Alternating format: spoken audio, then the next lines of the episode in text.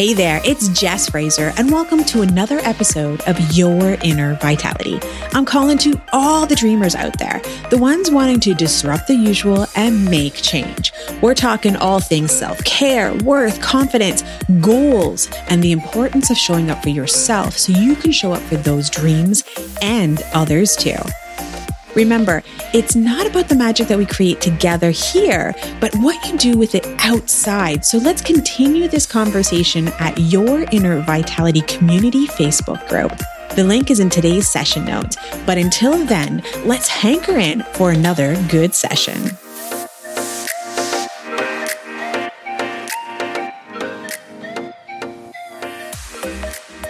So, how are you feeling right now with your stress? Perhaps even your levels of depression or anxiety. We are going to dig a little bit more into this and we're going to focus on three main areas today. The very first one is how does this show up for you, those signs and symptoms? Number two, we will be talking about those triggers as well as number three, your anchors. And I'm going to leave you with a little something that I actually offer to do with all of my clients, and I even have myself as a good tool and resource for you to have in those moments when things aren't going so great for you. And sometimes when we're not thinking so rational and very emotional, more on the subjective side. So stay tuned. Now, let's dig in, shall we? When I'm thinking of myself, and even last week as an example, actually, I'm going to say this week has also been the same.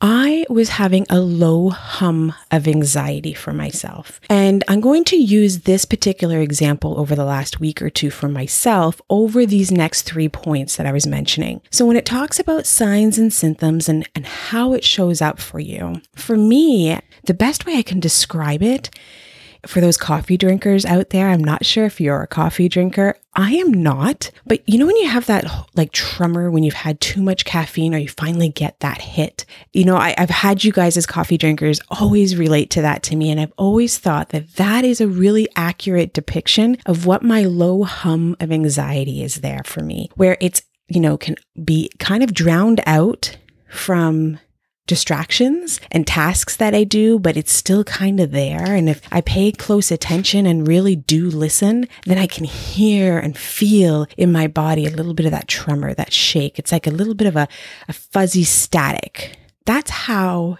it shows up for me when it comes to my low hum of anxiety.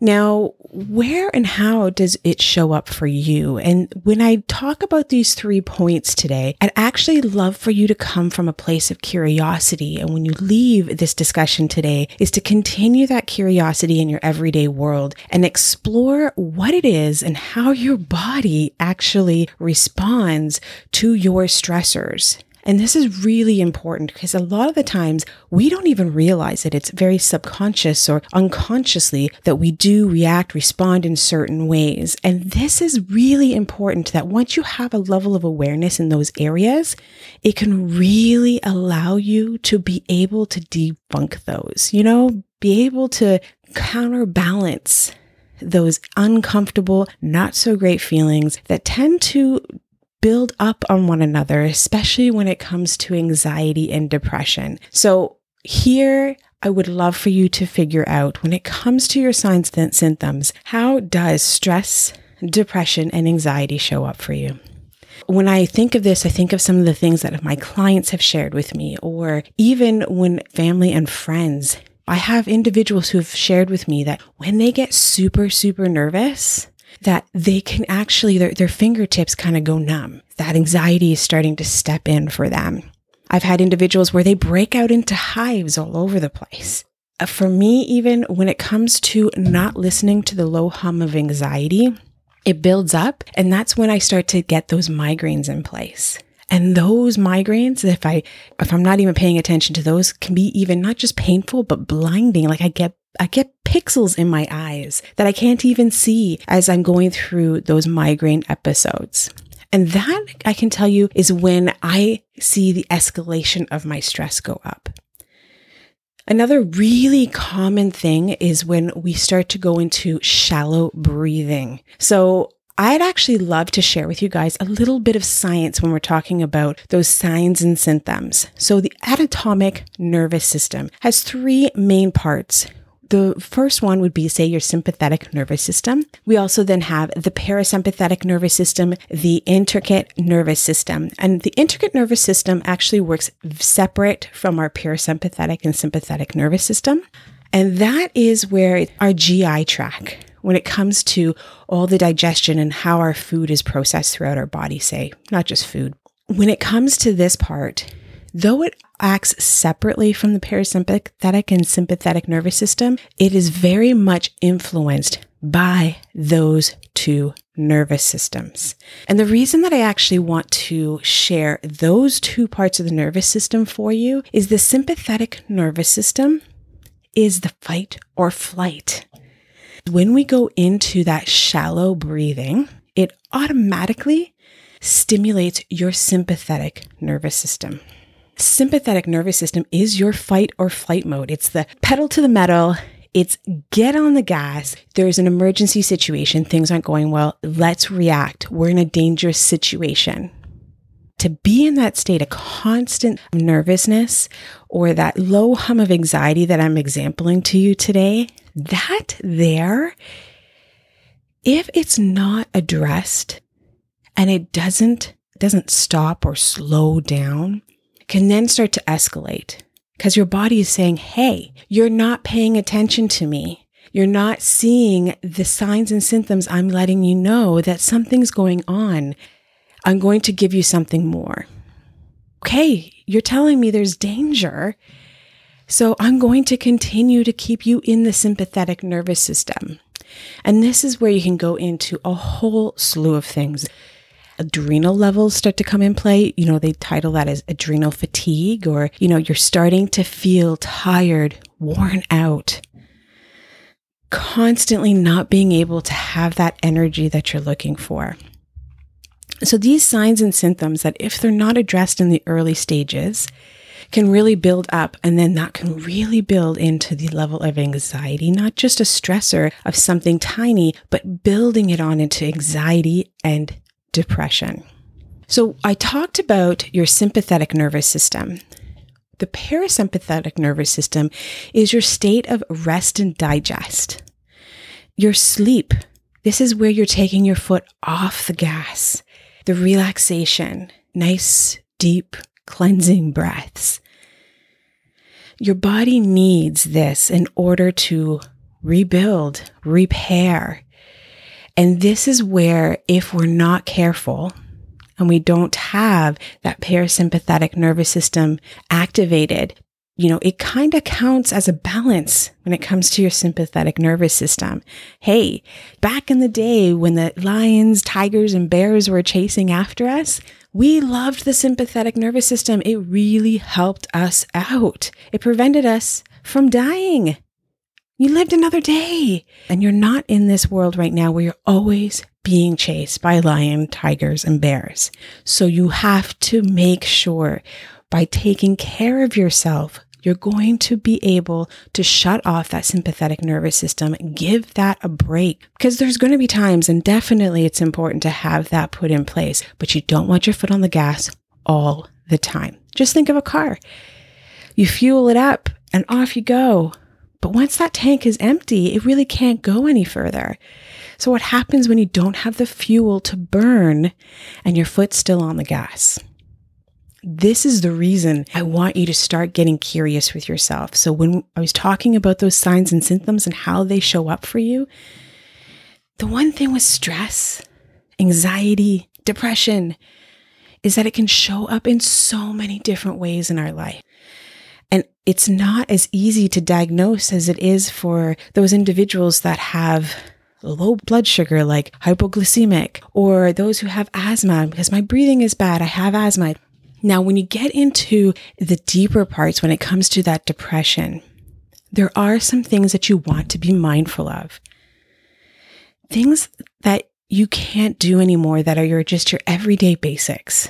The idea of just getting out of bed, brushing your teeth, taking a shower?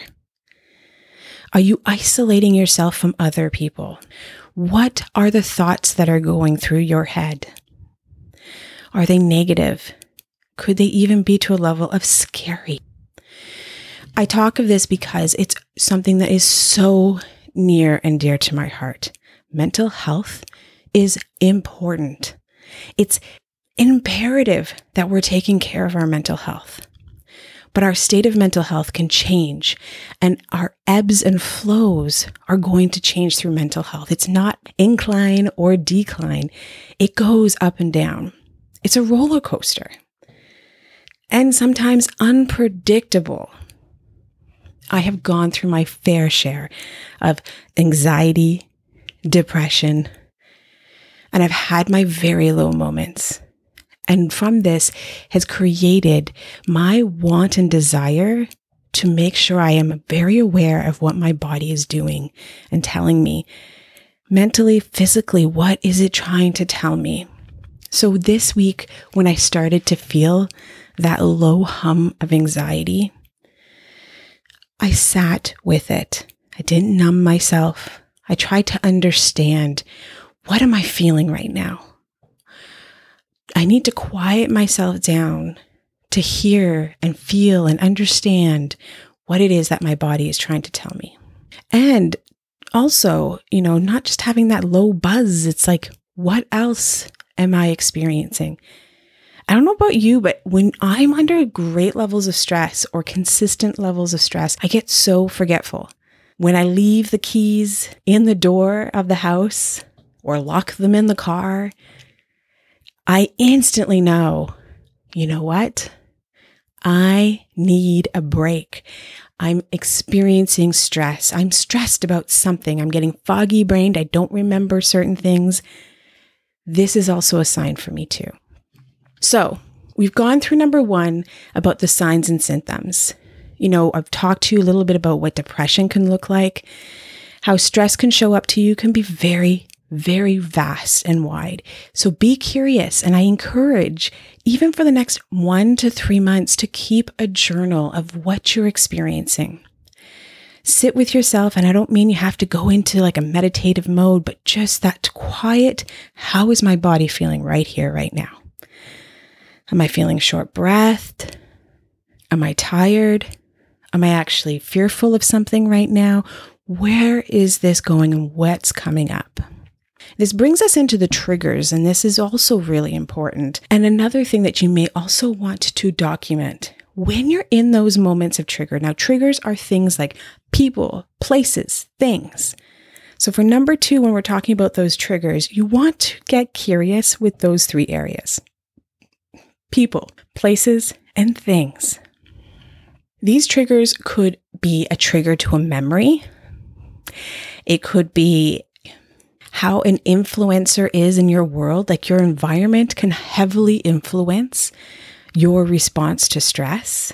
A person can do the same, just as the same that it could also offer comfort, people, places, and things. When I talk of this, though, I want you to get curious where, when you're in this place, what is it that you're experiencing?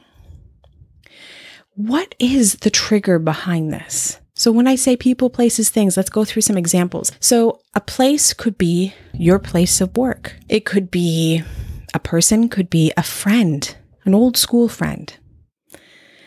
It could be for a thing, clowns.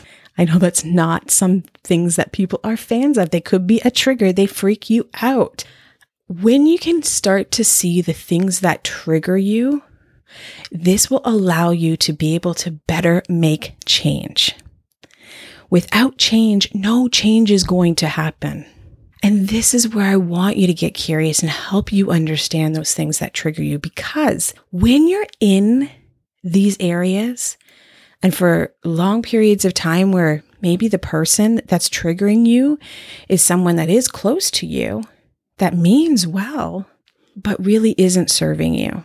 But you don't realize it because you've been in that influence, that environment, that place for so long that it's just normal to you. It's what you know.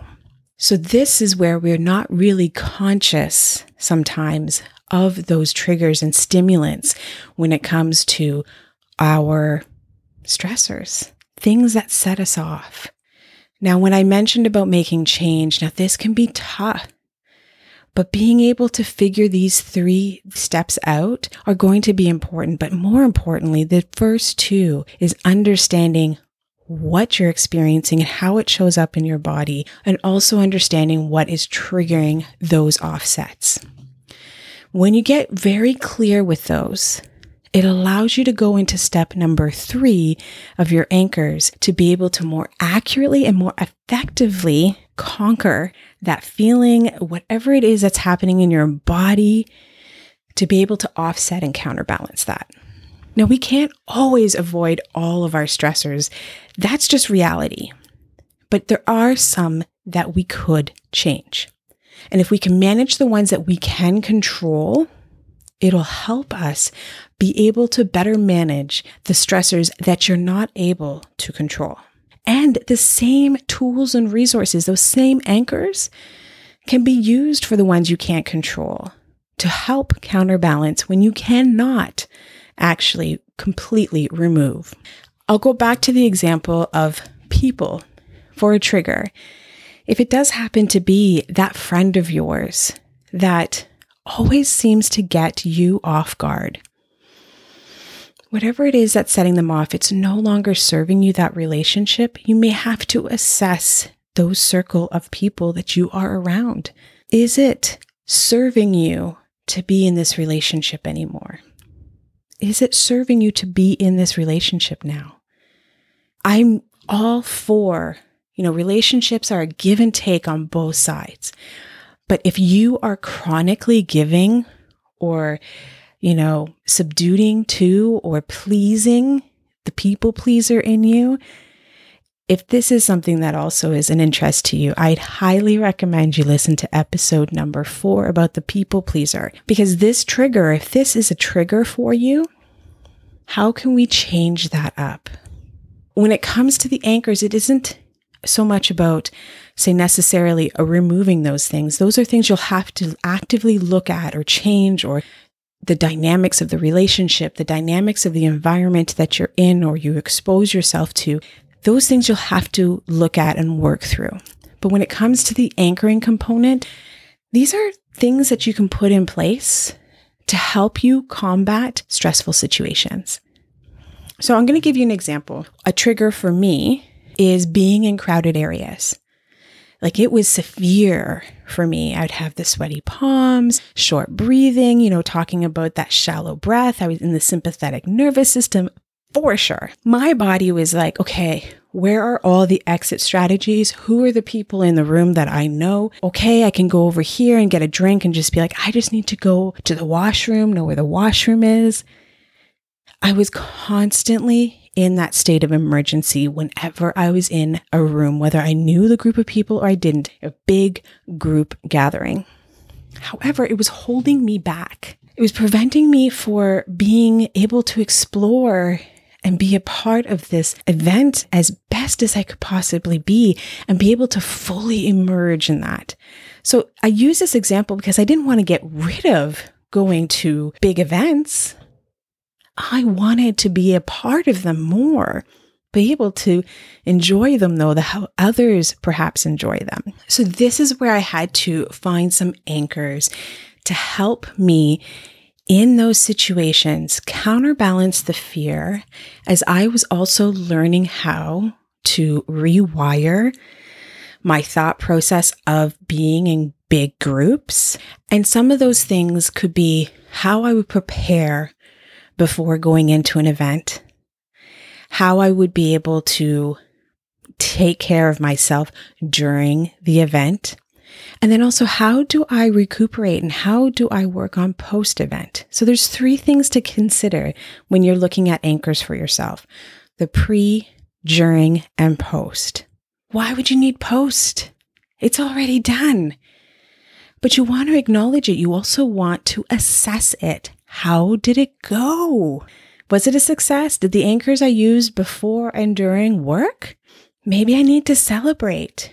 Maybe I need to journal this down. Maybe I need to see what the next step is so that when I go to another big event, what is it that I'm going to tweak, change, keep, whatever it is that I want to do. So think of when you're looking at your anchors, some things that you can prepare for, things that you can do during those situations, and things that you can do after. Now, you know you can't always prepare for situations, but what you can do is by having some of these anchors in place, the during part, you can do those types of anchoring things on the whim, no problem. That's what they're all about. So you can pull those out at any time. So I'm going to give you a couple of examples of what you could do to help yourself with some anchors and anchors that you're more than welcome to try out and see if it works for you. So some anchors for me is about preparing ahead of time. It may be about making sure I have everything packed, all ready to go beforehand. That could be an anchor, be organized. Another anchor could be, for me, my tea. Having a nice tea. Now, there's science behind that. That nice hot drink actually increases your serotonin levels. That's your like natural happy pill for you. So, a nice hot tea for me is ability to help me feel better. And scientifically, it does. And I, I feel it. so that there I can actually prepare and have on my ride too. I can be sipping that going to the event or when I first wake up to kind of get me into that positive mindset. Some other anchors of things you can do too is for me, listening to music. Love music helps me during any kind of mood. I have playlists for all different moods. so, music is important. Some other things could also be just as simple is breathing. So, if you've never heard it before, it's boxed breathing, where you take a nice deep breath in for a count of four, you hold for a count of four, you exhale for a count of four and do that three or four times. That box breathing can help to mentally reset you. Can also help to set off or to turn off the sympathetic nervous system because you're nervous right now, perhaps in that situation. And you can recalibrate, bring you back into a bit of a parasympathetic nervous state. Even things like touch. And I know this may sound a little wonky, even going through and just taking one hand and caressing the other hand, very calm, and paying attention to how it feels when you caress the top of the hand, in between the fingers, and the palms slowly. You can do this anywhere.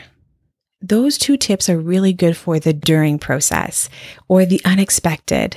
Those nice deep breaths, holding the breath, exhale, even just the hands, rubbing your hands. You can do this anywhere. You can be rubbing your fingers together.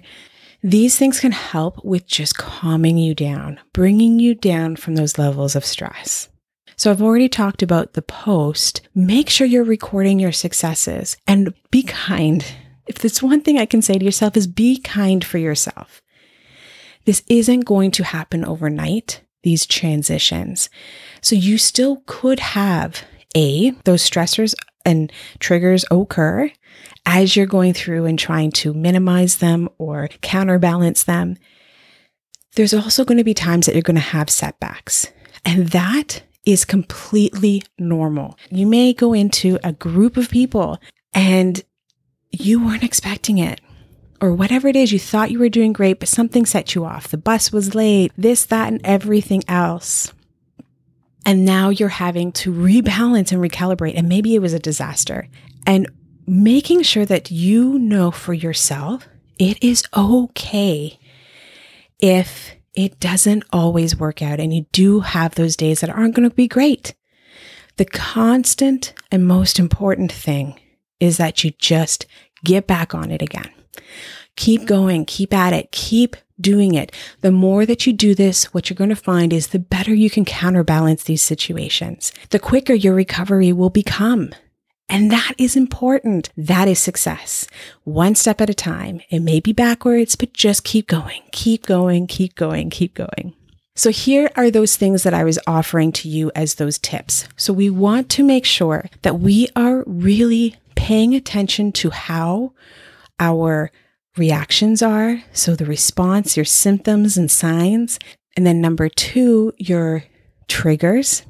And then number three, those anchors in place. And when you look at the anchors, my encouragement for you is think of the pre, during, and post. So my homework for you is over the next, say, three months, I want you to get curious with your situations and take those pre, during, and post anchorings and explore and try them out.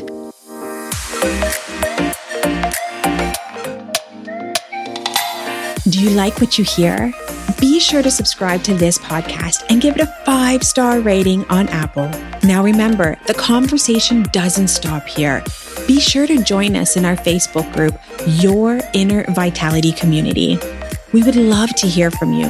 What were the golden nuggets that you took away from today's discussion? And more importantly, what actions are you going to take? Now, if you're also not a subscriber to the monthly newsletter, Finding My New Normal, make sure you also subscribe today. Don't miss out on any of the good stuff happening within this supportive community. Both of these links are available in today's show notes. And thank you again for joining us. And be sure to stay tuned for the next episode of Your Inner Vitality. Remember, it's your time.